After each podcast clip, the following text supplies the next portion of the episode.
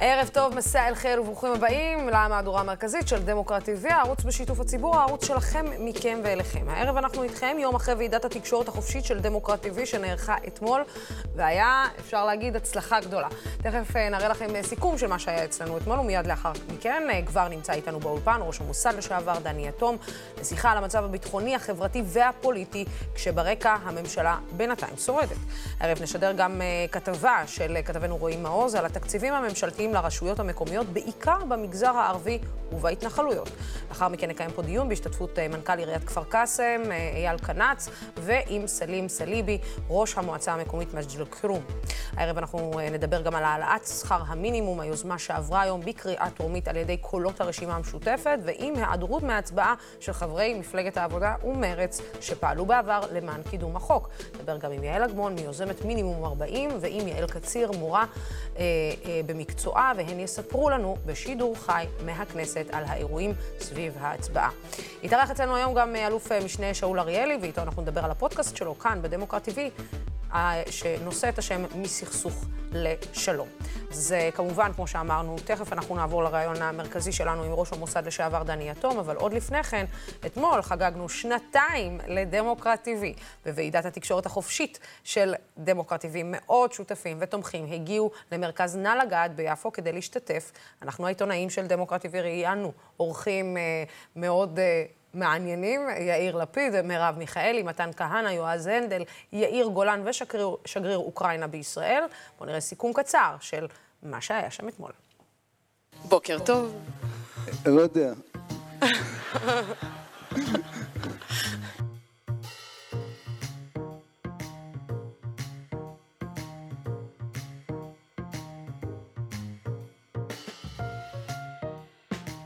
אתה הולך לשבת על כס ראש הממשלה בעוד שנה וקצת?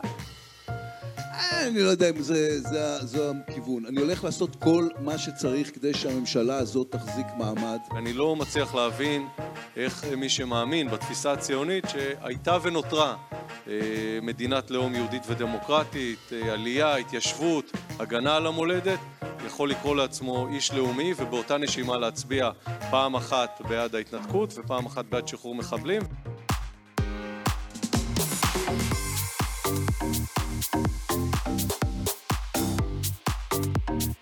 זאת הקואליציה כרגע הכי חשובה והכי טובה למדינת ישראל, וכל אחד ואחת מחברות וחברי הקואליציה חייבים לעשות הכל כדי לשמור עליה. אני לא הייתי ממהר אה, להספיד את הניסוי הזה, אני חושב שזה משהו מאוד מאוד אה, חשוב לאזרחי אה, מדינת ישראל, אני חושב שיש כאן בשורה שאנחנו חייבים לתת לה צ'אנס.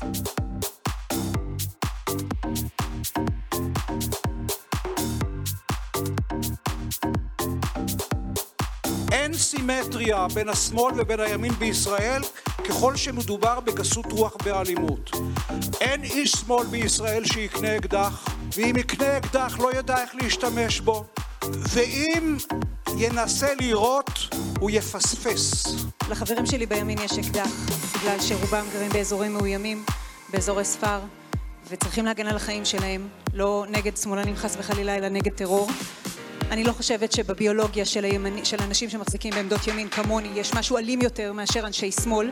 אני חושבת שלהטיח אה, באנשים שחושבים אחרת ממך, להטיח באנשים שחושבים אחרת ממך, לייחס להם תכונות אופי, תכונות אישיות, כמו תכונות של אלימות, זו בריונות.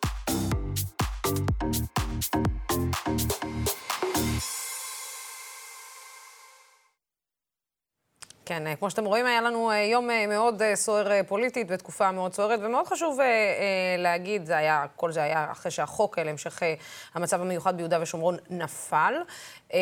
מאוד חשוב להגיד שמה שהיה אתמול אולי הוא גם דוגמה לריבוי דעות והיכולת לשבת ולנהל שיח שהוא שיח אחר, בלי התלהמות, בלי צעקות, בלי עצבים, אלא היכולת לשבת ולהקשיב האחד לשני, אולי גם כדי לדבר איתנו על התרבות הפוליטית שלנו וגם על ההשפעות האפשריות על הביטחון והחברה בישראל.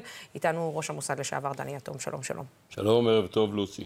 אתה יודע, אנחנו uh, נתחיל, uh, אני, אני אתחיל איתך כבר ממה שאנחנו חווים ורואים uh, בכנסת, ואולי אני אקח את הסיפה של הדברים שאמרתי על, על חוסר היכולת שלנו לנהל uh, שיח. Uh, ולאחרונה אנחנו רואים את האלימות זולגת, זולגת אל תוך מליאת הכנסת. אין ויכוח, אין נאום, אין אה, אה, אמירת דברים שלא מסתיימת או במילים של בוגד או במילים של נוכל, או אפילו באלימות פיזית ו- וניסיון תקיפה אחד של השני. זה לא ימים, אני לא זוכרת, לפחות, אני כולה בת 40, אבל אני, אני לא זוכרת... את ילדה. אה, אה, ימים, תודה. אה, אני לא זוכרת ימים כאלה, וכל כך הרבה אלימות, ש, שהייתה כאילו בת בית בכנסת ישראל, כמו הימים האלה. אני מסכים איתך לגמרי, ואני מאוד מוטרד מן העניין הזה, מכיוון שעיני רבים נשואות לעבר הכנסת. יש 120 חברי כנסת. נניח קצת יותר עם השרים שלא הנורבגי. מכהנים כחברי כנסת בגלל החוק הנורבגי. אבל זה מעט אנשים שאמורים לשרת את מדינת ישראל, אמורים להוות דוגמה אישית, ואין שם שום דוגמה אישית. הייתי חבר כנסת. ראיתי כל מיני מחזות. לא ראיתי אף פעם כנסת כל כך אלימה. לא ראיתי אף פעם חברי כנסת וחברות, וחברות כנסת שמשתלחים ומתלהמים באופן גס, כאילו הם לא בני תרבות. על ידי זה אי אפשר יהיה להשיג שום דבר. חייבים לפתח את ההבנה שצריך לא רק להקשיב אל האחר, אלא לתת לו לדבר בניחותא. ורק על ידי שיח, דו-שיח, רב-שיח, אפשר יהיה להגיע לתוצאות, בטח ובטח כאשר מדובר על הבדלי דעות. תראי מה קורה פה. לא זכורה לי תקופה כזאת של כנסת ישראל, שבה המוטיבציה להצביע בדרך כזאת או אחרת איננה נובעת מאידיאולוגיה. לוסי, היא נובעת מן העובדה שצריך להפריע לאחר, ובכלל לא משנה האם זה טוב או רע למדינה. אתמול עבר חוק, אה, סליחה, נפל החוק חוק. של אה, החלת סליחה, המשפט התקנות, אה, כן. הישראלי ביהודה. ושומרון. הייתי אלוף פיקוד המרכז. הייתי אחראי על התושבים, גם הערבים, גם היהודים. מבלי החוק הזה לא ניתן לקיים סדר, משמעת, חיים. החוק הזה הוא הבסיס לחיים של הישראלים דווקא, ביהודה ושומרון. הוא זה שמחבר את החוק הירדני הישן שהיה תקף ערב אה, מלחמת ששת הימים, ערב כיבושנו את השטח, לחוק הישראלי. והיום, כתוצאה מכך, כבר העלו כל מיני דוגמאות על כך שאי אפשר יהיה לעצור ישראלי וכן הלאה וכן הלאה.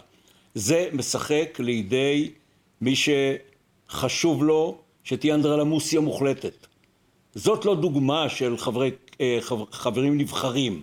זאת לא דוגמה של מי שאנחנו רוצים או חושבים שחשוב להסתכל עליהם ולנהוג כמותם. הם לא מראים בכלל, הם לא מנסים להסתיר את העובדה שטובת המדינה בכלל לא מעניינת אותה. מה שמעניין אותם, מה שמעניין אותם זה להפריע לצד האחר, לגרום לזה שאם הקואליציה מעלה חוק, האופוזיציה תעשה הכל, גם אם הוא חוק מצוין, על מנת להפיל את החוק. וככה אי אפשר למשול, ככה אי אפשר לנהל מדינה. אז זה לא רק שההרגשה היא, דני, אה, שבעצם על ידי ההתנהגות הזאת שאותה אתה מסביר, ואתה, ואתה אומר שהיא הפכה, ל, ל, כמו שאמרנו, לנחלה של, של כנסת ישראל, בכלל של מנהיגי הציבור שלנו, אה, הדבר הזה עוזר להסיט את השיח העקרוני, את השיח האידיאולוגי, את השיח עם המהות לצד.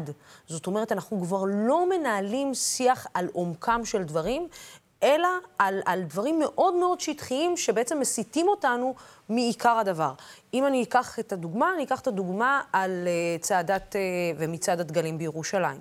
ופתאום השיח הפך להיות על הנפת דגל ב, בתוך מדינת ישראל, ופתאום כולם התחילו לדבר על זה שליהודים אסור להניף דגל במדינת ישראל, כשהדבר הזה בכלל לא על הפרק ולא היה על הפרק, אלא המהות היא של השיח לפחות, לפי מה שאני הבנתי, זה שפשוט אנחנו מנסים רגע להוריד את הלהבות בירושלים, רגע למנוע מארגונים קיצוניים שהשתלטו על הצעדה הזאת, אה, ובעצם משליטים סוג של אה, שיח מאוד מאוד מוקצם בתוך צעדה שלא הייתה קשורה בכלל לצעדה של קיצוניות, והפכו אותה לצעדה אחרת לחלוטין. ואני חושבת שכאן מתחיל, הבונטון פתאום ניתן לאותו קול קיצוני. וכאן השאלה היא, איפה אנחנו עוצרים? כי בזמן שהבונטון ניתן לשיח קיצוני ולאנשים קיצוניים, והאנשים המתונים שאליהם פונה ראש הממשלה, שזה גם איזשהו ביטוי בעייתי של המרכז הדומם, הרוב הדומם הציוני, כי יש גם רוב דומם שהוא לא ציוני, mm-hmm. והוא, והוא עדיין דוגל בשלום. אה, כשפונה אליהם, הרוב הדומם הזה לא מדבר, גם לא מקבל את הבמה לדבר. והוא מאבד את, את, ה, את היכולת בכלל להגיד משהו. זה לא רק מצד הדגלים. זה הרבה מאוד uh, פעולות, יומיומיות, קטנות ולעיתים יותר גדולות, שבמקום להביא למצב שבו אנחנו נדע לפעול כחטיבה אחת, פחות או יותר, תמיד בדמוקרטיה יהיו גם בעלי עמדות אחרות. אבל חשוב מאוד שהפוליטיקה הישראלית תהיה כזאת שהיא תקדם דווקא רעיונות של שוויון, דווקא רעיונות של פיוס, דווקא רעיונות של ביחד. וכל פעם שאנחנו מנסים לעשות משהו כזה, כמו למשל לצרף מפלגה ערבית כמו רע"מ לממשלת ישראל, ישר אה, יוצאת כל זעקה, בכלל בגרון ניחר. זה באופן טבעי, המילה בוגד יוצאת באופן טבעי. אני זוכר שקראו לרבין זיכרונו לברכה בוגד. השלב הבא היה שירו בו בגב שלוש יריות ורצחו אותו ורצחו כמעט את הדמוקרטיה. ולכן יש לנו מצב בעייתי. המדינה חזקה מצד אחד, אבל לחלוטין לא יציבה פוליטית מצד שני. ואני לא יודע להגיד כמה זמן יש לממשלה הזאת עדיין לכהן. אם ראש הממשלה ושריו הבכירים צריכים לעבוד מבוקר עד ערב על מנת לש, לשכנע חבר או חברת כנסת להצביע כך ולא אחרת, למרות שבאופן טבעי, אם אתה חבר קואליציה, אתה תצביע עם הקואליציה, ואם אתה חבר אופוזיציה, אתה תצביע עם האופוזיציה. ואם יש לך מה לומר נגד הדרך שבה נניח אתה חבר קואליציה, הקואליציה פועלת, תאמר את זה בדיונים הפנימיים, כאשר בסופו של דבר כשנופלת החלטה, אתה או את חייבים לקיים משמעת קואליציונית, כי בלי זה, זה בלגן. בלי זה זאת אנדרלמוסיה מוחלטת, אי אפשר ככה לקיים מדינה. עכשיו, ראש הממשלה, ממלא מקומו, או... כן, ממלא מקום ראש הממשלה ואחרים, יושבים עם חבר או חברת כנסת במשך שעות ארוכות כדי לשכנע אותו או אותה להצביע עבור חוק, חשוב ככל שיהיה, אבל יותר חשוב מהחוק הזה, ולכן הם צריכים את השעות האלה להקדיש לדבר הבא. זה לנהל את המדינה, לבד... להבטיח שתושבי מדינת ישראל חיים בבטחה, להביא לכך שהמדינה תפרח ותגדל ותצמח, להביא לכך שיעסקו בדברים החשובים, כמו באמת איך פותרים את הבעיה של המורים ואיך פותרים את הבעיה של uh, האחיות ואיך פותרים את הבעיות הנוספות. אנחנו עומדים עכשיו בפני פרץ של, אנחנו עומדים עכשיו בפני פרץ של שביתות. אני טוען, אי אפשר ככה לנהל מדינה.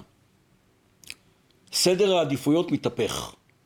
במקום לעסוק בדברים החשובים, עוסקים בדברים של הרגע, של עכשיו, כי בלעדם או בלעדיהם המדינה לא תת... הממשלה לא תתקיים, המדינה לא תתנהל. אבל אני לא מקנא בראש הממשלה. מר יתום, אתה... וגם באחרים. אתה ליווית את, הזכרת את אה, יצחק רבין, אה, זכרו לברכה, ואתה ליווית אותו, אתה היית המזכיר הצבאי שלו באותה תקופה. אם אני צריכה, אם אנחנו צריכים היום להשוות את, אה, בוא, בוא נגיד, את, את הלך הרוח שהיה לפני רצח רבין, להלך הרוח שמתקיים היום, לשליחת כדורים אה, לראש הממשלה ולבני משפחתו, לאמירות של בוגד, לשנאה כל כך תהומית שמתל... ש... שמלווה באמירות עוד יותר קיצוניות בתוך הרשתות החברתיות. אנחנו נמצאים באותה תקופה, או בתקופה אפילו קצת יותר אה, מתוחה וחמורה ממה שהייתה אז? אני חושב שקשה מאוד אה, להגיד מה חמור, שניהם. שני הדברים הללו, שתי התקופות הללו, חמורות בצורה בלתי רגילה. אין לנו שליטה על העבר, אי אפשר להחזיר את אה, יצחק רבין לחיים, אבל יש לנו שליטה על ההווה. וחייבים ללמוד לקח מן העבר על מנת להבטיח שזה לא חוזר על עצמו. המצב היום הוא בעייתי, אני מודאג. אני מודאג לא כל כך מאיראן. ואם נדבר, אם נגיע לאפשרות לדבר על איראן, נדבר גם על איראן. אני הרבה יותר מדור, מודאג מן המצב הפנימי בתוך מדינת ישראל. גם מיחסי יהודים ערבים שבשומר חומות לפני שנה בערך הגיעו לשפל שכמוהו אני לא זוכר ואני חי כאן 77 שנה, בניגוד לך. 77 שנה. ואני זוכר היטב, הייתי מרבית לא השנים, מרבית השנים הייתי איש ציבור. מרבית השנים הייתי חייל, מפקד, חבר כנסת, איש ציבור, הייתי מעורב בדברים האלה. התקופה של עכשיו מרעידה לי את הלב, ממש. גורמת לכך שאני אסתובב מודאג, אבל לא רק מודאג, אלא גם כזה שמנסה למצוא פתרונות ולא כל כך מצליח. כי אם הייתי מצליח למצוא פתרון ראוי, אז הייתי בטח אה, מצליח לשכנע גם אחרים. אבל גם אחרים לא מוצאים פתרון ראוי. יש כאן שבר מוחלט, קודם כל בתוך האוכלוסייה היהודית. אה, אה, שנאה כזאת בעיניים, כמו שראיתי היום, כשהיא, אה, אתמול, כשהבטתי על, אה, על הישיבה בכנסת באמצעות מסך הטלוויזיה, אני לא זוכר שראיתי, ממש מזרה שנאה, מזרה אימה, ובכלל איזה קללות, בושה וחרפה. אנשים מן הרחוב לא מדברים ככה. ואלה מדברים ככה. והצעקות הנוראיות. אני, על זה כבר אמרתי מספיק לדעתי. מוכרחים באיזושהי צורה להביא לכך שחברות וחברי הכנסת יבינו שהם נבחרו כדי לשרת אותנו. הם בעצם עובדים אצלנו. אנחנו בחרנו אותם כדי שהם יקדמו אותנו, יקדמו את המדינה. לא כל אחד מאיתנו כפרט. אלא המדינה ככלל, המדינה כקבוצה. ואנחנו צריכים להבטיח על ידי חקיקה של חוקים, רק נדמה לי שהדבר הזה, אני כבר לא מאמין שאפשר לחוקק חוקים כאלה. להבטיח שההתנהגות בתוך הכנסת תהיה התנהגות הולמת. לא יכול להיות שניתן לצווחנים וצעקנים לקבוע את הנורמה של הדיונים בכנסת. יש פרלמנטים ששם אולי המצב גרוע עוד יותר. אבל אני לא חושב שיש איש במדינת ישראל שמקבל את הדבר הזה בהבנה. זה דבר אחד. אז יש לנו גם את ההרעה במערכת היחסים בין ערבים שמהווים 20% מהאוכלוסייה לבין יהודים, והניסוי הזה, כך הם קוראים לו, הרי ניסוי של חברות מפלגה ערבית, במקרה זה רע"מ, בקואליציה המכהנת, הוא ניסוי מאוד מאוד חשוב, ואני לא אומר שהוא נכשל. אני חושב שצריך להמשיך ולעבוד על זה, קשה מאוד, כדי להביא לכך שבפעם הבאה המצב יהיה טוב יותר. אז אני רוצה להראות לך קטע מהיום. אה, איימן עודה חוזר על הקריאה שלו אה, לאזרחים שלא לקחת חלק בכוחות הביטחון, לאזרחים הערבים כמובן. בוא נראה.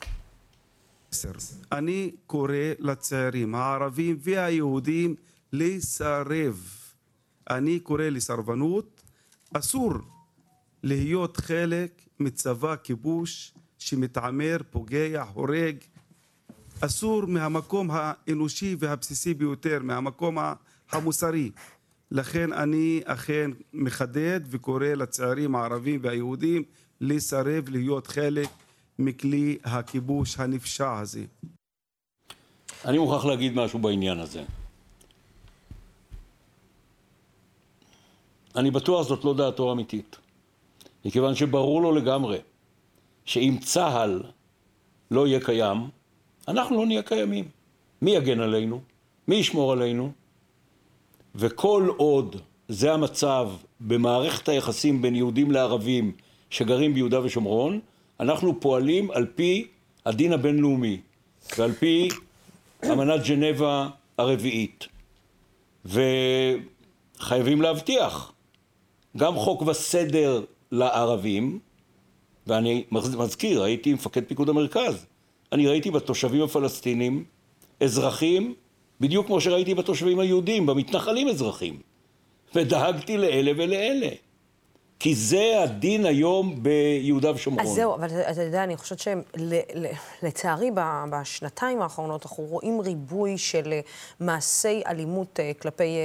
אה, אני לא אומרת שהפלסטינים לא טומנים את ידם לא, בחול בשום צורה. לא, זה מעשי אלימות אלה באלה ואלה באלה. באלה. ויש... ואני חושבת שיש ריבוי גם של מעשי אלימות בקרב קבוצה של מתנחלים מאוד קיצונית, שאף אחד גם לא בא איתה בחשבון. זאת אומרת, לא בא איתה בחשבון מבחינת השלטונות בישראל, זאת אומרת, לא עוצרים את זה. הרבה מאוד מן הפעמים אנחנו רואים אה, חיילים שעומדים מהצד אה, כשהם צופים במעשי האלימות האלה שנעשים כלפי פלסטינים חפים מפשע. עכשיו, אני לא צריכה להגיד לך שהממשלה הזאת, אתה יודע יותר טוב ממני, שהיא החליטה לשים את כל הסוגיה הפלסטינית בצד, כשאני ואתה יודעים שהסוגיה הזאת בכל פעם מחדש באה ונותנת סתירה בלב-ליבה של החברה הישראלית, ומזכירה שאי אפשר להקפיא את הסוגיה הישראלית-פלסטינית, כי היא חלק מחיינו. והשאלה בסוף, האם מדינת ישראל לא עושה לעצמה הנחות בכך שהיא בעצם מק... ממשיכה לקיים את הסטטוס קוו הנפיץ הזה.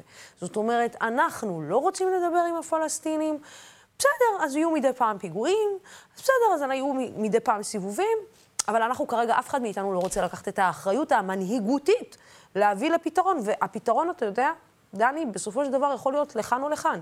או שישראל הולכת על סיפוח מלא, או שישראל מחליטה שבסופו של דבר חוזרים לאותו רצון שהיה עוד מימים ימימה, עוד מימיו של אה, יצחק רבין, זכרו לברכה, שזה שתי מדינות לשני עמים. אבל מדינת ישראל מחליטה בינתיים, בשנים האחרונות, שלא להחליט, כנ"ל ממשלת השינוי. נכון, אה, כי אנחנו חוזרים חזרה עוד פעם למה שאמרתי קודם, שיש לנו עניין עם פוליטיקאים ולא עם מדינאים, והפוליטיקה היא זו שמובילה את ההחלטות ואת ההצבעות בכל התחומים.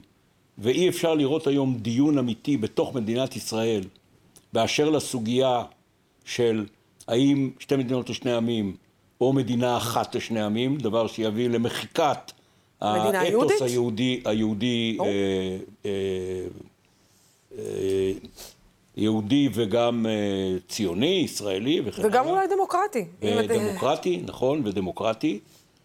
ולכן, אה, כל עוד זה לא משתנה, ואני לא רואה שזה משתנה, כל עוד זה לא משתנה, וכל עוד בראש ממשלת ישראל לא עומד אה, אדם ולא ניצבת קואליציה שיש לה כוח לא רק לדון בדברים האלה, אלא גם לחדש משא ומתן עם הפלסטינים, וכל עוד בצד הפלסטיני המצב הוא דומה. המנהיג שם חלש, מבוגר, נכון, קורא שלא לבצע טרור, אבל לא יכול להגיע למצב שבו הוא בר שיח לפתרון של קבע. אנחנו הולכים ומידרדרים, מכיוון שכל יום שעובר, הסיכוי שאנחנו נהיה מדינה לא יהודית ולא דמוקרטית הולך וגדל. עכשיו, דבר נוסף, הטרור הערבי הוא טרור קשה. אנחנו זוכרים את האינתיפאדה השנייה היום הטרור הזה לא מרים ראש בעיקר כתוצאה מהעובדה שצה"ל פועל נגד הטרוריסטים. איש צבא הייתי הרבה מאוד שנים. בפעולות כאלה, מוצדקות, יש גם חפים מפשע שנפגעים. וזה נורא חבל, וזה מאוד מאוד מצער. אבל כל עוד יש טרור, וכל עוד יש מודיעין על כך שמתארגנת חוליה בכפר מסוים, במטרה לצאת ולהציב נניח מערב או להתפוצץ או משהו כזה, צריך לעשות הכל כדי למנוע את זה, ואני לא יודע כמה שנים קדימה עוד נכונו לנו למצב כזה. והדבר, במידה פחותה, לוסי, נכון לגבי המתפרעים היהודים, כי הם פחות קטלניים, הם גם מכוונים פחות לקטל. הם עוסקים יותר בהפרעה, הם עוסקים יותר בגדיעת... למרות אה, שבשנים האחרונות אפשר להגיד שזה כן, גם... כן, הם, הם, אה, הם הפכו בשנים האחרונות ליותר קיצוניים. ליותר קיצוניים וגם אבל, ליותר אבל, אבל קטלניים, נקרא אני לא- לזה. לא חושב ש... אני אמרתי את הדברים האלה כדי שלא יאשימו אותי בכך שאני רואה אה, את כן. הטרור הערבי זהה להתנהגות של המתנחלים, אבל צריך לטפל גם באלה וגם באלה. אין בכלל צל של ספק.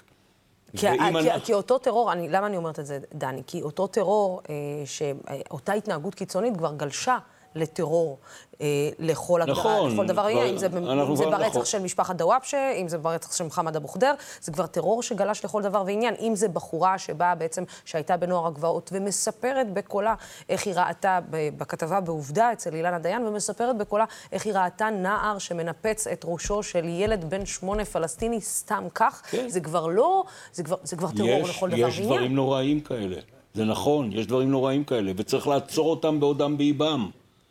ויש דברים נוראים מאוד בקרב הטרור הפלסטיני, הפלסטיני. נכון, נכון. ש... והסיכוי לעצור את הטרור זה לא בדרך צבאית רק. כבר מזמן אמרנו שצריך כאן שילוב של דרך צבאית ורעיון מדיני.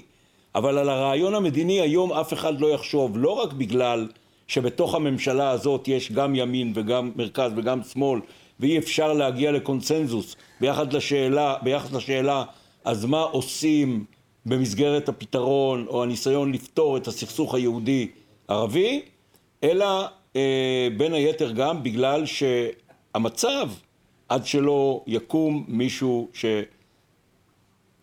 הסיבה העיקרית לכך שהצלחנו להגיע לשלום עם ירדן והתקדמנו מאוד במשא ומתן עם הפלסטינים ועם הסורים הייתה כי בראש מדינת ישראל עמד אדם, יצחק רבין זיכרונו לברכה, שאמר זאת דרכי, אני הופך כל אבן בדרך לשלום. אין כזה היום, תמצאי לי כזה בפוליטיקה.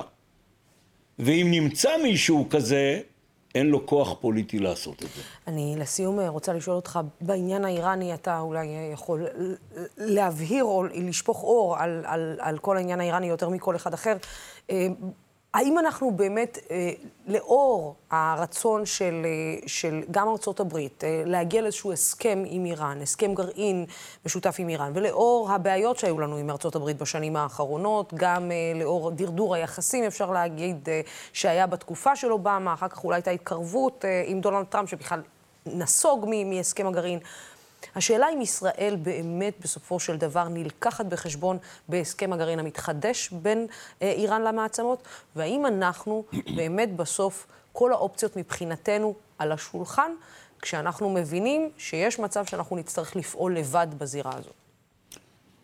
ראשית, זאת הייתה טעות לצאת מן ההסכם ב-2018. בין היתר, דונלד טראמפ יצא מן ההסכם, ארצות הברית, הוא הוציא את ארצות הברית מן ההסכם, שלוש שנים אחרי שההסכם נחתם ב-2015, בין היתר גם בגלל הלחץ שהופעל עליו על ידי ביבי נתניהו, אז ראש ממשלת ישראל. איך אנחנו יודעים שזאת הייתה טעות? כי כעבור מספר שנים, כשביידן החליף את uh, טראמפ. אנחנו מוצאים שהמצב הגרעיני האיראני מתקדם הרבה יותר מאשר אילו ההסכם היה נשאר ואילו איראן הייתה תחת. אכן תחת פיקוח. ואני מקיש על אפשרות של הסכם נוסף, ואני טוען שעדיף מצב שבו יהיה לנו הסכם בניגוד, אני יודע שיש חילוקי דעות גם בתוך המערכת הביטחונית, mm-hmm. בין אלה שחושבים שצריך לעשות הכל כדי שלא יהיה הסכם, לבין אלה שחושבים שזה הרע במיעוטו, אני חושב שזה הרע במיעוטו.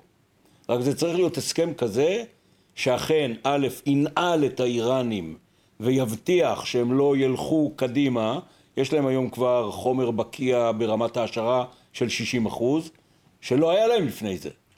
והדבר השני, צריך פיקוח מאוד מאוד הדוק.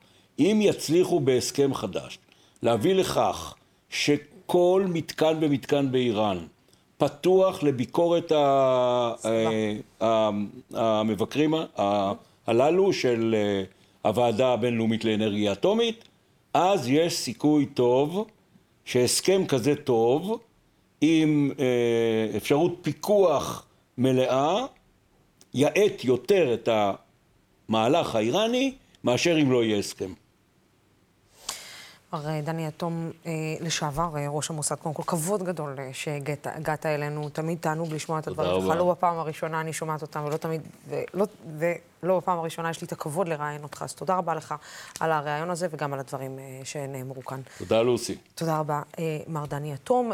לפני כשבועיים, כאשר חברת הכנסת רינאוי זועבי החליטה לחזור לממשלה, דווח שהסיבה היא כסף שהיא הצליחה להביא לרשויות המקומיות הערביות. מיד רבים בימין זעקו על כך שזו סחיטה של הממשלה. כתבנו רועי מעוז יצא לבדוק בעקבות הקריאות כמה כסף בדיוק עובר ועבר לרשויות המקומיות השונות. הממצאים לא כל כך מפתיעים, אבל לא סיבה לגאווה. כתבתו של רועי מעוז. כספים לרשויות ערביות. כמה מספרים נזרקים לאוויר? מיליונים, מיליארדים. כבר הגענו לטריליון או שזה עדיין עוד לא? פתאום כל צייצני הימין נורא מתעניינים בתקציבים של רשויות מוניציפליות. ואני אומר, יאללה, בכבוד. אז בואו נסתכל על המספרים כמו שהם מופיעים במפתח תקציב. לדוגמה, חבר הכנסת בן גביר, שדיבר על השוחד שקיבלה חברת הכנסת רינאוי זועבי. כך הוא קרא לזה, שוחד. הוא גר במועצה אזורית קריית ארבע, יחד עם עוד כ-7,500 איש. המועצה קיבלה בשנת 2021 יותר מ-24 מיליון שקל מהמדינה. בואו נסתכל כמה קיבלו רשויות אחרות, באותו גודל. נגיד מועצה אזורית זמר, שתושביה ערבים, וקיבלה רק 12 מיליון שקלים. חצי ממה שקיבלה קריית ארבע. ושלומי, בצפון הרחוק של ישראל, מועצה יהודית, שקיבלה 11 מיליון שקלים בלבד. וזה לא קורה רק ביישובים בודדים, אלא גם במועצות אזוריות. נגיד מועצה אזורית ערבות הירדן, עם קצת יותר מ-6,000 איש, קיבלה ב-2021 יותר מ-25 מיליון שקלים. באותה שנה, מועצה אזורית אחרת, אל-בטוף, מועצה אזורית עם תושבים מוסלמים, מאשכול סוציו-אקונומי מאוד מאוד נמוך. קיבלה בערך 13 מיליון שקלים, חצי ממה שקיבלה ערבות הירדן, ומספר התושבים יותר נמוך. הלאה, דודי אמסלם שאמר, הסחטנות חוגגת. הוא תושב העיר מעלה אדומים, עירייה שקיבלה כ-33 מיליון שקלים בשנה החולפת. וכמה קיבלה אור יהודה נגיד? עירים אותה כמות תושבים, אבל באשכול סוציו-אקונומי יותר נמוך. ובכן, בערך 20 מיליון שקלים. כשליש פחות. אז האם אפשר לדבר על סחטנות מעלה אדומימית? הצייצנית והח"כית גלית דיסטל, שדיברה על מיליארדים שיאיר לפיד נתן לערבים עבור הישרדות, לדבריה. היא גרה בתחומי מועצה אזורית בנימין. אם מחלקים את כספי הממשלה שמגיעים למועצה פר תושב, אז כל אחד שם זוכה למימון של 1,523 שקלים בשנה מהמדינה. וכמה נגיד במועצה אזורית חבל יבנה? 208 שקלים בשנה לתושב בלבד, מועצה השייכת לאותו אשכול סוציו-אקונומי. דיסטל וחבריה בבנימין קיבלו יותר מפי שבע. חבר הכנסת שמחה רוטמן שכתב על הכסף שעבר לטיבי, גר עד השנה בתחומי מועצה אזורית גוש עציון, ונהנה מ-35 מיליון שקלים שקיבלה המועצה בשנה החולפת. אז איך זה ביחס למועצה אזורית באר טובי נגיד? פי עשר. באר טוביה ממחוז הדרום קיבלה מהממשלה שלושה וחצי מיליון שקלים בלבד. אז איזה כספים יתקבלו בעתיד על ידי רשויות שונות? אנחנו לא באמת יודעים על פני כמה שנים הכספים יועברו, על ידי איזה ממשלה ועל פי אילו תחומים. אבל על העבר אנחנו כן יודעים. אנחנו יודעים מי מקבל פינוקים פיננסיים מממשלות ישראל לדורותיהן, ואחר כך רץ להתבחן בטוויטר.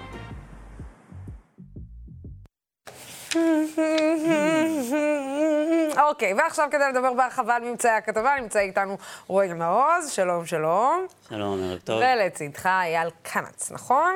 אה, מנכ"ל עיריית כפר קאסם, שלום, שלום גם לך. תודה רבה. ובזום מצטרף אלינו ראש המועצה המקומית מג'ד אל-כרום, סלים סליבי, שלום, שלום גם לך, מרחבה, מרחבה. שלום, ברכה. אה, אז בוא נתחיל איתך, סלים. אתה יודע, אה, אני, כערבייה לערבי, אה, אני אשאל אותך, כמה, כסף סחטנו מהממשלה וכמה כבר הגיע עד אליך, למג'ד אל-כרום? תראי, אני לפי הפרסומים, אני שומע שהמגזר הערבי לקח את כל הכספים, מיליארדים שקלים.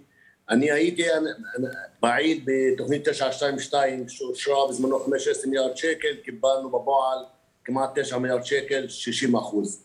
היום לפי המספרים שאני שומע, מדובר על 53 מיליארד שקל, אבל אני אומר אמת, עד היום אני לא מרגיש את הכספים האלה. וכשאני שומע שהערבים קיבלו את הכסף, והמגזר הערבי קיבל את הכסף, אני אומר, איפה הכסף הזה? עד היום אנחנו קיבלנו 180 מיליון שקל אה, בתקציב איזון, ועכשיו אושר לנו 200 מיליון שקל, ועוד כמה כספים בתחבורה. כלומר, מה שאני שומע, אני מקווה באמת שאנחנו נקבל את הכסף הזה, כי הכסף הזה, אני אומר לך, גם ה-53 מיליארד שקל, הם לא יסגרו את הפערים ולא יצמצמו את הפערים, הם ימנעו הרחבת הפערים. כלומר, מה שצריך המגזר הערבי הוא עשרות מה שאושר, ה-53 מיליארד שקל, שאני מקווה באמת שניקח חצי מהם. אבל אנחנו צריכים, כדי לצמצם פערים, עוד מאות מיליארדי שקלים. המצב במגזר הערבי כל כך קשה, אנחנו מדברים על דברים בסיסיים. אנחנו מבקשים כסף, כסף היום כדי לעשות תשתיות, כדי שיהיה מדריכה בתוך הכפר, כדי שיהיה ניקוז בתוך הכפר, כדי שיהיה רחוב בתוך הכפר. אנחנו לא מדברים לא על הייטק, לא על פעילות חברתית, לא על פעילות תרבותית, אנחנו מבקשים עוד מיליארדי שקלים באמת לצמצם חלק קטן מהפערים האדירים. אז אבל יבואו יגידו, סליחה סלים שאני אומרת, יבואו יגידו אה, שבעצם בחברה הערבית, אה, אתם, אה, ואני רוצה לשמוע גם את דעתכם, בחברה הערבית יבואו יגידו, יש בעיה של אה, גביית אה, מיסים. זאת אומרת, יש בעיה של גביית אה, ארנונה, מים, חשמל, אני לא צריכה להגיד לך, אני אה, מכירה, יש לי גם קרובי משפחה בצפון, אה, העברת חשמל וכבלים מפה לשם, ארנונה, שיש חובות של העירייה, שבסופו של דבר צריך להגיע לכל מיני הנחות ו- ומחיקת חובות, ו- ואז זה מצטבר, ואז בסוף העירייה אה, לא יכולה להעביר את אותו, כמו שאתה אומר, מדרכה פשוטה שצריך להעביר אותה. כי אין גביית מיסים אה, נורמלי, שמתבצע באופן נורמלי מהתושבים. קודם כל בואו באמת ניקח את המגזר הערבי, 60% מהכפרים הם בסוכר כמו אחד או שתיים. אני אקח לך מג'יקום, אחוז הגבייה הוא 86 אחוז. אבל את, מה, מה את מבקשת מכפר שאין בו אזור תעשייה ואין בו אזור תעסוקה ואנחנו חיים רק מארנונה של מוגרים? את יודעת שאני אגבה 100 אחוז ארנונה מוגרים זה לא יספיק כדי לאסוף את האשפה במג'ל כרום. אז בוא נשאל איפה זאת תעשייה במג'ד כרום, כפר של 17,000 שקל, שאנחנו כבר עשר שנים מתכננים לאזור תעשייה. איפה יש אזור תעסוקה במג'ד כרום? אז את מדברת על הנוער של מוגרים, אני גובה 86 אחוז, וזה לא מספיק באמת, לא, לא לעשות מדריכה, לאסוף את האשפה במג'ד כרום. אז בוא גם את המדינה אשמה איפה אה, התפתחות הכלכלית בתוך המגזר הערבי, איפה אזור תעשייה, באמת מה תמכה באזור תעשייה, איזה כפר יש פה אזור תעשייה, איזה עיר יש פה אזור תעשייה. את לוקחת את נצרת, את כפר קאסם, הכפרים גדולים, את לוקחת סכנין, אין אזור תעשייה בכפרים הגדולים. ואת רואה כפר של חמש אלפים, שש אלפים, שש בו אזור תעשייה שמכניס מיליונים. את רואה את כרמל לידי שיש לה הכנסות, היא פי שלוש ממני, אבל יש לה הכנסות מארנון עסקים פי עשרים ממני. יש לה אזור תעשייה ויש לה טרדיון ויש לה עוד בר לב ועוד הרבה אה, אזור תעשייה ואזור תעסוקה. ומה שכלום אמורה לחיות מארנונה מגורים, שזה לא יספיק לדברים הבסיסיים. כן. אני אה, חושב שזה... סורי שאני מתפרץ לדבריך, אני חושב שזו נקודה מאוד מאוד חשובה שסלים מעלה, כי אולי זה מיתוס שצריך לנפץ.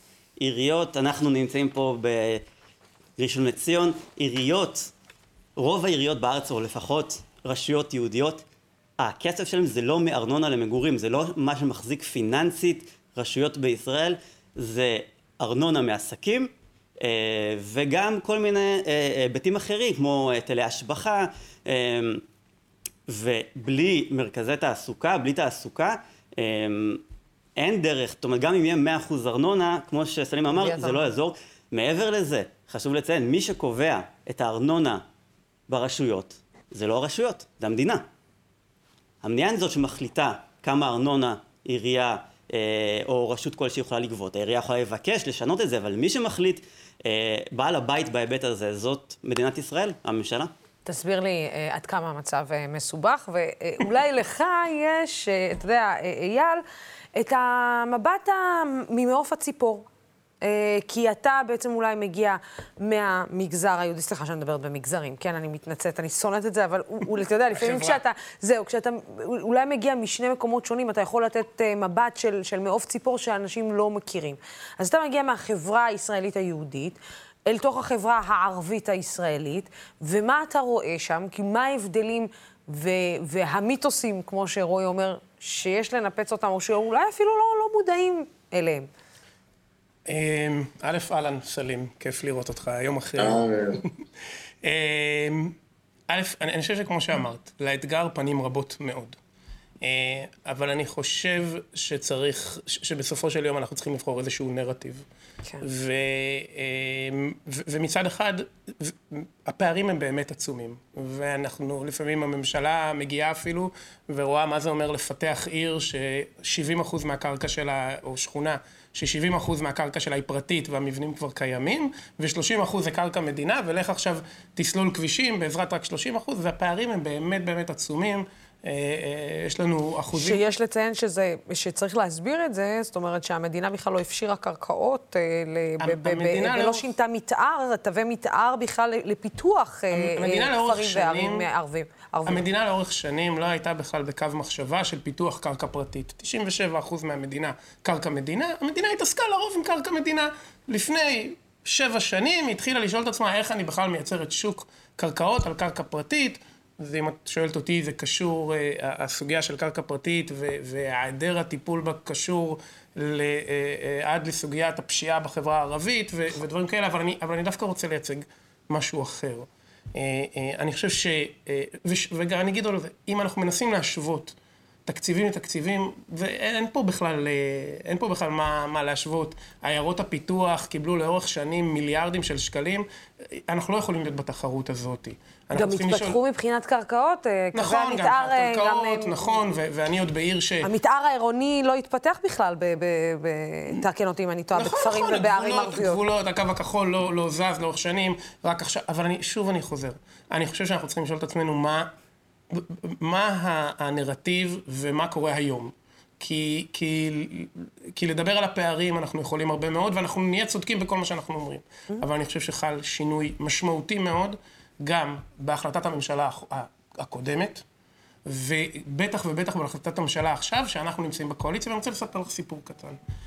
אה, סלים, אני, עוד הרבה אחרים, היינו חלק מהדיונים עוד שקדמו להחלטת ממשלה 922, אה, ואין ספק שזאת הייתה החלטת ממשלה שהדרג הבירוקרטי של הממשלה הבין, ויש את זה במסמכים, שאם המדינה לא תפתח את החברה, את הכלכלה בחברה הערבית, והרשויות, 70% מה, מהתקציב אמור לעבור דרך הרשויות, אז הכלכלה הישראלית פשוט תקרוס. וזה כתוב שחור לגבי מלבן במסמכים של משרד האוצר.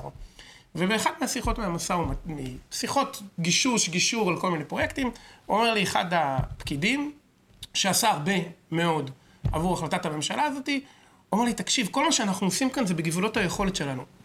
אבל תבין, אתם אפילו לא אופוזיציה. ממש זה ציטוט. כלומר, הוא אמר, תקשיב, כל מה שאנחנו עושים זה, זה ביכולת שלנו. אז החלטת ממשלה 922 הראתה שינוי מאוד מאוד משמעותי בתפיסת העולם, בתפיסת העולם של הדרג הבירוקרטי. וצודק סלים, בסוף התושב לא, מביא, לא, לא, אה, אה, לא מרגיש את זה. כי התהליכים שאנחנו נדרשים היום לעשות זה תהליכי תכנון של תוכניות מתאר ותוכניות אסטרטגיות, ולהגיע להיתר זה יכול לקחת לפעמים שנים, ומה לעשות הרבה פעמים התושב, זה שאני פתאום מרגיש שיש לי הרבה מאוד תקציבים, לא מספיק כדי לצמצם את הפעלים, אולי, כמו שאמר סלים, אולי מספיק כדי רק לא לפתוח אותם יותר, וגם לא בטוח. בסוף התושב לא מרגיש את זה. בסוף התושב אומר, hey, אתם מדברים איתי על כסף, אני לא, אני לא רואה רחוב אה, יותר נקי ואני לא רואה מדרכה יותר, ואם אני רואה את זה, אז זה כל פעם... אה, אה, זה כאילו כסף, אתה מדבר איתי על כסף לסגירת חובות. לא, כאילו לא, לא. זה לא, נשמע כאילו... לא, אני... או מה, הקמת בתי ספר, כן, ספר, מתחמים חברתיים, כן. מתנסים, זאת אומרת, כן, לשם נועד הכסף. כן, בהחלט, אני לא חושב... היום האתגר הגדול שלי הוא לא רק להביא עוד כסף. יש לי, יש נגיד מרקם ותיק. לא, יש לי כבישים ש-40 שנה לא שיפצתי אותם, שכביש אתה צריך כל 17 שנה. בהחלט, יש פערים. אבל האתגר שלי היום זה לדעת להוציא את הכסף שיש לי. להוציא את הכסף שיש לי, ומה שאני רציתי להגיד, אם בהחלטת ממשלה 922 ראינו שינוי מאוד, דרך אגב, תוך חצי שנה יצא הכסף בהחלטת הממשלה הזאת. שוב, זה תהליכים שהתושב מרגיש אותם לוקחים שנים. בהחלטת ממשלה 550 יש לי הרבה, יש הרבה דברים שניתן לשפר, ויש עוד הרבה, אה, אה, ויש עוד מאוד פערים, גם בירוקרטיים וגם תקציביים, אבל אנחנו רואים גם שינוי של לא כבר אני מקבל, אה, אני לא רק מקבל את זה כי... כי הבינו שאם אני, אני לא אתקדם אז אתם לא תתקדמו, אלא היום אני מרגיש שאני חלק מהמשחק.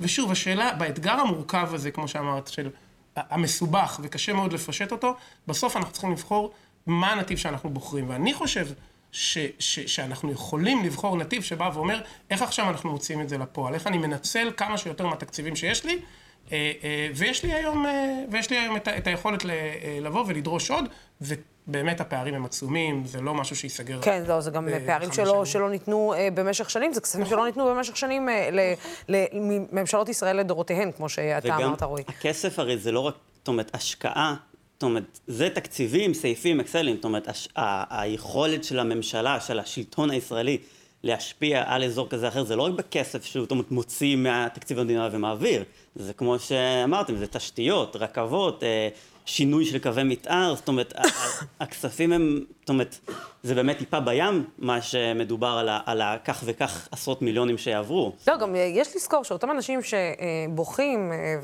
ומתבכיינים אה, בטוויטר על סחטנות וזה, יש לציין שהחלטה 922 אה, התרחשה בימיו של בנימין נתניהו. זאת אומרת, זו החלטה שעברה בימים של בנימין נתניהו, כספים שלא עברו במשך שנים לחברה הערבית, והוא הצליח להעביר אותם בצורה כזאת אה, או אחרת לחברה הערבית. אה, אה, דרך אגב, יש דברים אה, בזמנו ששרת התרבות, אה, מירי רגב, הת- התפארה בזה שהיא העבירה כספים אה, למוסדות תרבות ערבים שלא עברו מעולה. במשך שנים, וגם שחקנים ערבים התגאו, אה, אמרו, קיבלנו כספים שלא קיבלנו במשך שנים אה, ממשרד התרבות בתקופה של מירי רגב. אבל, אה, אבל זה משהו שנראה לי אה, אנשי הימין קצת אה, שוכחים כשהם אה, צועקים סחטנות. אה, סלים, אני רוצה רגע שנייה לחזור אה, אה, אליך. אה, כש, אתה יודע, בסוף, ב, לאורך הפרסומים, מה שאנחנו רואים, אתה יודע, זה הערבים סחטו, הערבים סחטו, הערבים סחטו. פה אני שומעת את אייל אומר שהאזרח שלי, התושב שלי, לא מרגיש את זה בסוף ביום-יום, גם את הכספים שהגיעו. אתה יודע, בסוף זה הרי חוזר אליך, אני מניחה, כבומרנג. אה, כשאומרים, רגע, אבל אמרו שהעבירו אליכם כספים, אז איפה, איפה כל הכספים הגיעו? מה, מה ההסבר שבכלל אתה מספק לתושב שלך במג'ד אל-כרום? קודם כל בסביר, יש לנו, אנחנו שני בעיות מאוד רציניות, זה קודם כל ההשקעות, ויש בעיה, זה תוכניות המתאר. אני אומר, באמת היה שינוי, 922 היה התחלת השינוי, כלומר קיבלנו חלק, ואני עכשיו מקווה שהתוכנית הזו, אה, 550, באמת שבסוף תבוצע. עדיין אנחנו שומעים מספרים, עדיין לא קיבלנו, קיבלנו חלק קטן באמת דרושים. אבל אני חוזר ואומר, כל התוכניות האלה, אני לא רוצים רק תוכניות חומש, אנחנו אומרים צריך באמת שזה יהיה בבסיס התקציב. הגיע הזמן שהמגזר הערבי יקבל מה שמגיע לו. אנחנו גם תושבים המדינה הזו, אנחנו גם עובדים במדינה הזו, אנחנו גם משלמים מיסים, וגם כשהיה מגפת הקורונה, המגזר הערבי והרופאים הערבים 40 אחוז עמדו במשימה. אז אני אומר, אני, אני יש מה שקוראים בן דיר אסד, זה בכביש 85 מערב, מימין יש כרמיאל, שהיא כמעט אותו דבר ממג'יקו בנדר אסד. אם את מסתכלת ימינה, את רואה באמת כפר, עיר מפותחת באירופה, ומסתכלת שמאלה, מג'יקו בנדר אסד, את רואה איזה כפרים נדחים באפריקה או בסומל. כלומר, שם את רואה גינון וכבישים, ואנחנו מה שמבקשים באמת, ואנחנו מדברים על מדרכה, על ניקוז, על ביוב, שבאמת את רואה בריכות של ביוב בין הבתים, בריכות של דם בין הבתים, אין מדרכה, בכוח, באמת, אין, אה, אה, יש לנו כמה כבישים, בדרך כלל אנחנו דואגים רק לכביש הראשי. אם אני אקח את מערכת החינוך, מה אני יש לי 30 גן שכורים. כלומר, הגנים אצלי מתחת לבתים, ואני כל הזמן מעביר ממקום למקום, איך ילמדו הילדים האלה. אני יש לי כפר של 17,000, יש לי בית ספר אחד, חטיבת ביניים, שיש בו 1,100 תלמיד, על דורום אחד, קרוון מעל קרוון. אני עדיין מדברים את הבסיסים, גם עם ההשקעה שמדברים, זה לא סוגר, אני אומר, לא סוגר בערים ולא מצמצם בערים, זה רק מאיט את הרחבת הברים. במקום כן. שיהיה אחד ל-20, עוד 20 שנה, יהיה אחד ל-20 או 30 שנה. הגיע הזמן באמת, באמת לתקצב את המגזר, מגיע לו, יש הרבה הרבה בערים, אנחנו מדברים עדיין על הדברים הבסיסיים, מדברים על זכות האנושית הראשונה. דבר שני, וזה מאוד חשוב, יש לנו עוד בעיה יוצאת חוץ מכספים, יש לנו את חסמים. לא יכול להיות מה שיקום עדיין אין תוכנית מתאר. לא יכול להיות תוכנית מפורטת, לוקח 30 שנה במדינה. לא יכול להיות, אני כל הזמן צועק על הסדרת גבולות עם משגב, שהיא מועצה אזורית לידיי שלוקחת כל האדמות. לא יכול להיות שיש לי כמעט אלף בתים מתוך שלושה אלף בתים בלי היתרים וכולם חשמל פיראטי, בלי חשמל, בלי הדברים הבסיסיים. לא יכול שהבן אדם רוצה לקבל היתר, לוקח לו 20, 10 עד 15 שנה. הדברים האלה, החסמים האלה, כל התכנון והבנייה, שהוא חסם האמיתי, ואנחנו לא יכולים להתפתח, אין, אין אדמות של מדינה לתת מגרשים לאנשים, אין אדמות של מדינה כדי לעשות מבני ציבור. אלה גם חסמים. כלומר, יש לנו כן. שתי בעיות. כספים והשקעות לא מתאימות, באותו, באותו, באותו זמן יש לנו את הבעיה, כל תוכניות המתאר, כל המפורטות, כל חוק הבנייה מאוד מעוות במגזר הערבי. כן. Uh, תודה uh, רבה, uh, סלים סליבי, אייל קנץ, uh, קנץ uh, ורועי uh, מעוז. לא, אתה רואה, זה העורך שלי מבלבל אותי. Uh, אני אומרת נכון, העורך שלי אני רוצה מבלבל להוסיף אותי. משהו חיובי לסיום על כפר קאסם, שבני כפר קאסם, קבוצת כדורגל החופים של העיר, אלופת המדינה בכדורגל חופים, מייצגת אותנו בימים אלה בפורטוגל, באליפות אירופה, בהצלחה בינתיים, מקום ראשון בבית. אז אפשר לסיים במשהו אופטימי. נו, הנה, ומי. בכלל, ואתה מבין את הבורות שלי, שכמה שזה מעיד שאני בכלל לא ידעתי שיש קבוצה ויש לנו כזאת. שתי קבוצות של שחייה ואין לנו בריכה בעיר. וואלה. זאת אומרת, מילא אין חוף, חוף אין מה לעשות, אבל אין בריכה, זה כבר טוב, בעייתי. בואו בוא נקווה שאולי בכספים החדשים שסחטתם, תבנו בריכה. תודה רבה לשלושתכם. על השיחה הזאת. האם יעלה אה, שכר המינימום בישראל אחרי מאבקים רבים אה, והבטחות רבות? היום עברה בקריאה טרומית ההצעה של אה, הרשימה המשותפת, אבל זאת למרות היעדרות של מפלגת העבודה ומרצ. איך זה ייתכן? האם יש סיכוי שהחוק הזה יעבור בלי תמיכה ממשלתית? ערב טוב ליעל אגמון ממאבק מינימום 40 וליעל קציר, אה, שהיא בעצם אה, מורה במקצוע. שלום, שלום. שלום רב. אז אה, אה, אהובות אה, יקרות, בואו אה, תסבירו לי, איך זה יכול להיות בעצם שהרשימה המשותפת מעלה חוק, זה לא שאני לא יודעת איך זה יכול להיות, אבל איך זה יכול להיות שמפלגת העבודה שמדברת על זה, ומרצ שמדברים מדבר על על זה, ויאיר לפיד שמדברים על זה, הם כאילו איפשהו לא... ופתאום אה, זה עובר אה, תחת ידיה של האופוזיציה. אז אני חושבת שהתשובה היא ברורה והיא נורא נורא משמחת, והתשובה היא הציבור. במשך עשרה חודשים היינו בקמפיין ענק, ברחוב, ברשת, בכנסת, איפה שלא תרצי, היינו שם וביחד הצלחנו להביא את הצעת חוק הזאת קודם כל לסדר הציבורי, אה, בלי שהיינו אה, שם ודחפנו את זה, אני לא חושבת שמלכתחילה המספר הזה 40 היה נראה למישהו אפשרי. אה, ו- ורגע אחרי זה, כשהקואליציה התחילה להבין שזה יכול להיות אמיתי וממשי, אני חושבת שהיא מאוד מאוד חששה, נבהלה, ושוב הציבור היה שם להזכיר לקואליציה שהיא מייצגת אותו, אה, להזכיר לאופוזיציה שיש לה כוח ושהיא יכולה לדחוף דברים גם מהאופוזיציה ולהביא את הניצחון המדהים שאנחנו ראינו כאן היום שהוא באמת הניצחון שלנו הציבור ושל אה, תנועת עומדים ביחד שדחפה את הקמפיין הזה מהרגע הראשון ושל חברי הכנסת שהביאו את הצעת החוק הזאת גם אה, חברי הכנסת אה, אוסאמה סעדי ואחמד טיבי וגם חברת הכנסת אה, נעמה לזימי שאני רוצה מאוד מאוד להודות להם אה, על כל הדרך שעברנו ביחד. כן. יה- כן. רגע? אנחנו לא שומעים, אלא, כן, אוקיי. אז, אה, אני, אז אני אשאל אותך אה, עוד אה, אה, שאלה בהמשך הדברים. אה, את יודעת, בסוף הסיפור הוא מתי זה יעבור לכיס. של אה, האזרחים. כי לפעמים, הרבה פעמים אנחנו אה, רואים שהחוק עבר, ואז מתחיל בלגן, ואז מתחיל בלגן קואליציוני, ואז הולכים לבחירות, ואז איכשהו אנחנו מוצאים את עצמנו אה, שהדברים האלה מתמסמסים, שחוק כל כך חשוב הוא בעצם אה, אה, אה, אה, מתמסמס ולא בא לידי ביטוי. נכון, זאת שאלה באמת מאוד מאוד חשובה, שאנחנו גם עונים עליה בדקות האלה, בש- בשעה מאז שהחוק אה, עבר בקריאה טרומית, אנחנו עונים עליה בכל הפלטפורמות.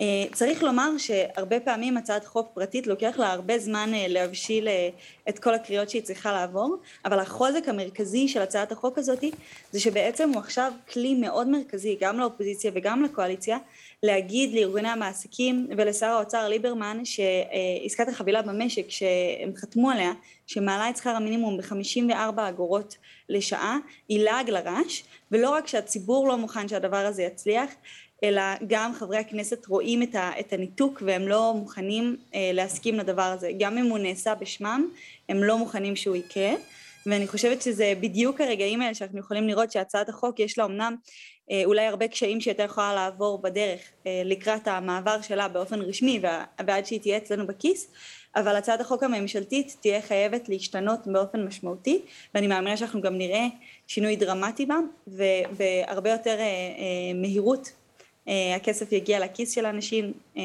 ולא 54 אגורות אלא סכום הרבה יותר ממשי. אז אה, אהובות, אני רוצה רגע, לפני שיעל אה, המורה, אני אדבר איתך, אה, אני רוצה רגע להשמיע לכם דברים שאמרה אתמול בכנס, בכנס דמוקרט TV מרב מיכאלי. בואו נשמע ביחד. יש הרבה דברים שקשורים לעניין הסוציאל דמוקרטי. למשל, מפלגת העבודה היא היחידה שיצאה נגד אה, עסקת החבילה במשק. כן. ואכן הדבר הזה מתנהל עכשיו בוועדת העבודה והרווחה אצל אפרת רייטן, ואנחנו נביא להישג של העלאה בשכר המינימום, מה שלא היה קורה בלי זה. אוקיי, עשרה. ו... נעדרו, הם לא היו שם, הם לא זה, זה, כי, טוב, עוד פוליטיקה, אבל מה אכפת לנו, העיקר שזה עבר בטרומית וזה הכי חשוב.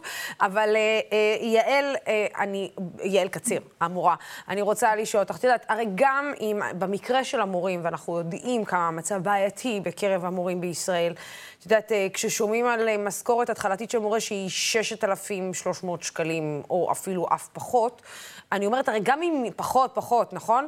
הרי גם אם יכפילו, אוקיי? ובואי נצא מנקודה, גם אם יכפילו את המשכורת של המורים, זה עדיין לא בכלל, כאילו, אנחנו לא מדברים בכלל על שכר שהוא נורמלי. אה, אה, לכמות השעות, לאחריות שבאה איתו וכו'. יש פה, יש פה שני מאבקים נפרדים. אני לא רוצה לבאס אותך, כן? אני פשוט, סליחה שאני קוטעת אותך, אני לא רוצה לבאס אותך, אבל המטפלת של הילד שלי, על שלוש פעמים בשבוע מקבלת יותר. כן. יש כאן את המאבק של, אה, של המורים שהוא בנפרד, ש, שזה מעמד המורה והתנאים וזה דברים שלא בהכרח קשורים לשכר המינימום, אבל כן במידה מסוימת, אם מסתכלים על שוק העבודה בראייה רחבה יותר, אז לעשות חוקים כמו העלאת שכר המינימום, ש, שיטיבו עם האנשים הפשוטים שעובדים, אז זה יעזור גם למורים, כי אני בתור מורה מתחילה כן משתכרת על מינימום. עכשיו, איפה, איפה מרץ ועבודה? מאז שהם בממשלה, הם לא עצרו את הליברלים והם לא עשו שום דבר שבא, שבא להגיד משהו על המצב הכלכלי, הם רק אשררו את מה שקיים, אם לא עשו מצב יותר גרוע ממה שהיה קודם. הם לא ממהרים לעשות בשורות בתחום הכלכלי, וזה ממש מבאס, כי סוף סוף אתם בעמדת כוח ואתם לא עושים איתה שום דבר, וזה חבל. כן. יעל, אה, אה, את יודעת, כשאנחנו מדברים על 40 אה, שקלים, את יודעת, זה, אולי נדבר, זה מאוד הגיוני, גם הדברים שאנחנו שומעים מיעל קציר, אבל זה מאוד רלוונטי אליה, אבל את יודעת, בסוף השאלה אם באמת ה-40, אחרי בדיקות שנעשו, האם באמת ה-40 שקלים האלה לשעה, הם אלה שיכולים להיות השינוי, אולי אנשים לא מבינים, השינוי הזה מקו העוני להתפרנס בכבוד. אם, אם המשק ימשיך להתייקר תכף זה גם לא יעזור לנו. נו, כן. יעל אגמון. כן, אני חושבת שבדיוק... תרגישו חופשי לדבר, אני פשוט אשתחרר מיעל, אז אני אומרת יעל, יעל. מהסיבה הזו, בהצעת החוק שעברה היום בקריאה טרומית, יש מנגנון הצמדה שהוקפא. אה, והמטרה של ההצעת חוק הזאת זה שאנחנו לא נצטרך לצאת למאבק מינימום 50 עוד כמה שנים. אה, היינו במאבק מינימום 30, הוא ניצח כי הוא היה נכון והוא היה ראוי והוא צודק. אנחנו בקרוב, אני מאמינה, ננצח גם את מאבק מינימום 40, וכחלק מהניצחון הזה אה, יבוא היום ובו לא נצטרך לעשות את זה יותר כי כמו הרבה מדינות בעולם יהיה לנו מנגנון עדכון אוטומטי.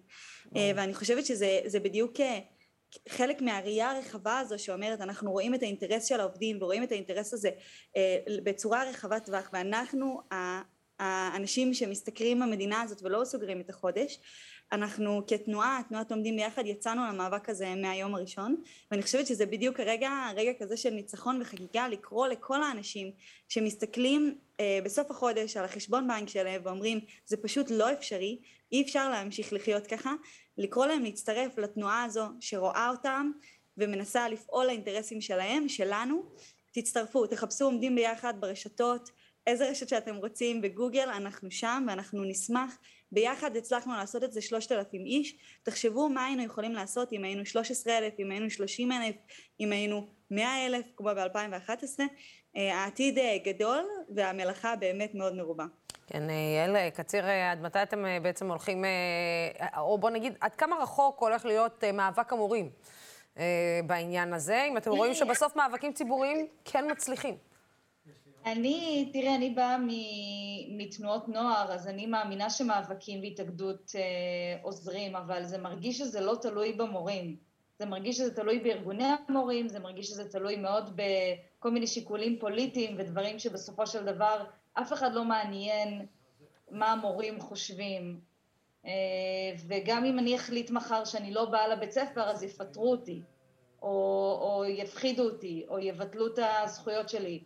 אין לי באמת כוח היום להנהיג שינוי, והסתדרות המורים צריכה להיות זאת שעושה את זה, והיא לא מייצגת אותנו מספיק. הם כן מנסים, אבל הם, הם הרבה פעמים נכנעים על הלחץ, ו, ובסוף מה, תיפתח עוד שנה ומה יקרה? לא יקרה כלום. את יודעת אה, מה, מה מבאס אותי בשיחה הזאת? זה הנימה שלך. נימת הדברים שלך היא... תראי, אני הפגנתי... והמשפט, והמשפט הזה, שזה לא תלוי במורים, זה תלוי בארגוני המורים, והנימה שלך של אה, סוג של, כאילו הרגשה היא שכאילו, סוג של הרמת ידיים. אה, מה... לא, ההפך, ההפך. פשוט אני נאבקת על מעמד המורה מ-2008. כאילו, עוד לפני, שהייתי תלמידה עדיין. וזה משהו שאת אומרת, אוקיי, כל שנה יש מאבק, כל שנה יש שביתה. כל שנה מבטיחים ש, שהמצב ישתנה. אופק חדש היה חצי, כאילו זה היה איזשהו שיפור, אבל לא שיפור מלא. זה מרגיש, את יודעת, אני נכנסתי למערכת ואני מתכוונת להישאר בה ואני אוהבת את העבודה שלי, אבל זה קשה, כי אם, אם אין לי גב כלכלי, אז אני לא אוכל להישאר בעבודה הזאת. נכון. פשוט ככה. כן, אה, יעל אגמון, יעל קציר, קודם כל תודה רבה לכן אה, על המאבק אה. שלכן, ותודה רבה לכן על השיחה הזאת. אני מקווה שאנחנו לא נצטרך לנהל שוב את השיחה הזאת כשהדברים לא יעברו בגלל ענייני אופוזיציה, קואליציה או ממשלה שפתאום לא מצליחה לשרוד. תמשיכו להילחם גם בעבור, אתם בעיקר נלחמות בעבורנו ובעבור הילדים שלנו, שזה מזל שיש אתכן. תודה רבה לכם. תודה רבה. תודה. כן, ועכשיו אה, לקראת סיום אני שמחה להזמין, כמו תמיד, את אה, שאול אריאלי, שהפעם מדבר איתנו על הפודקאסט החדש שלו בדמוקרטיבי, מסכסוך לשלום. נשמע טוב. נשמע טוב, כי הכוונה היא טובה. הכוונה היא טובה. רק אה, אתה אומר, הדרך קצת רצופה בעיות. כן, הדרך היא דרך חתחתים כמובן. זה ניסיון. אבל שנייה, לפני שאתה... בוא נשמע, ניתן טעימה קצרה אוקיי. לצופים שלנו. נשמע קטע קצר מהפודקאסט שבו עומר לובי, מנהל הדיגיטל שלנו, מארח אותך. בוא נשמע. לכל חברה חייב שיהיה לה אתוס. למה? האתוס הזה... שומר אותה, שומר על הלכידות שלה, שומר על המטרות שלה, שומר על, ה, על הסולידריות אה, שלה. הבעיה המרכזית אצלנו היום בחברה הישראלית-יהודית, אה, שהאתוס שלנו הוא אתוס של סכסוך, ואנחנו מקיימים אותו כאתוס של סכסוך, למרות שהמציאות מסביבנו השתנתה כמעט כמעט אני אומר ב-180 מעלות. אני לא נאיבי לחשוב על אה, מה שנקרא גר זאב עם כבש, אבל אנחנו רואים, יש לנו הסכמי שלום שמחזיקים כבר עשרות שנים.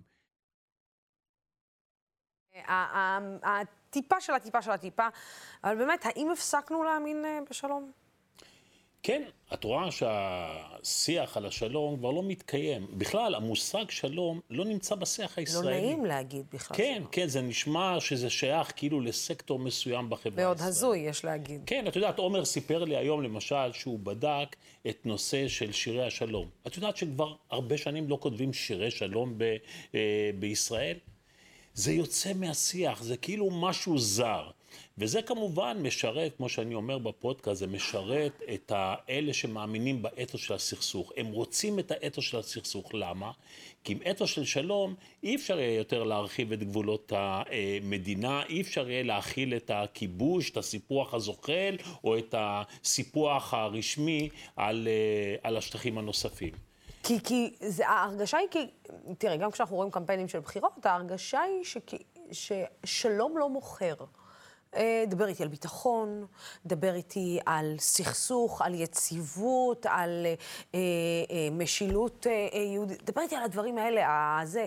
לא, אל תדבר איתי על מנהיגות, אל תדבר איתי על שלום, אל תדבר איתי על אה, אה, אה, החזרת, על שתי מדינות לשני עמים, חס וחלילה, אנחנו אפילו לא מדברים על זה, על ניסיון פתרון מדיני.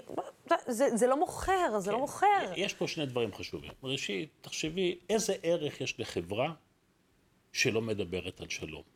זאת אומרת, כמה זה קשה לקיים חברה שלא מדברת על שלום, כי שלום זה המצב המובנה, הטבעי יותר. כדי לקיים חברה שמתפתחת מבחינה כלכלית, מבחינה טכנולוגית, מבחינה חברתית, מכל הבחינות. כן, אבל יבואו אבל... יגידו לך, סליחה שאני קוטעת אותך, יבואו יגידו לך, תקשיב, מה, מה, אירופאים, מה, לא, מדברים על שלום כל היום, מה, זה, למה אנחנו לא, למה אנחנו צריכים כל היום לדבר על שלום, לדבר על שלום, לדבר על שלום, בשביל מה? כן. כי אירופה לא מדברת על שלום, ארה"ב לא מדברת על שלום. נכון, כי אירופה חיה כבר בשלום מאז מלחמת העולם השנייה, וגם ארה"ב. עכשיו תראי, תארי לך שהיינו מוותרים על ההזדמנות לשלום, למשל עם מצרים. הרי אתוס הסכסוך שהתקיים אז כמעט מנע מאיתנו את האפשרות לחתום על שלום עם מצרים. אני לא יודע כמה אנשים היום מסוגלים להטיל ספק בנחיצות, בתרומה האדירה מבחינה אסטרטגית ומבחינה ביטחונית לשלום שלנו עם מצרים. או קחי למשל את השלום שלנו עם אה, ירדן. איזה ערך גדול זה נתן לנו גם מבחינה ביטחונית, העובדה שירדן משמשת עבורנו עומק אסטרטגי כנגד כל איום ממזרח. ברור שהדברים האלה מחוברים ביחד. או למשל אפילו הסכמי אברהם. למרות שמטרתם הייתה לעקוף את הנושא הפלסטיני, אבל הסכמי אברהם בעצם מסמנים לנו שאנחנו חיים במציאות אחרת.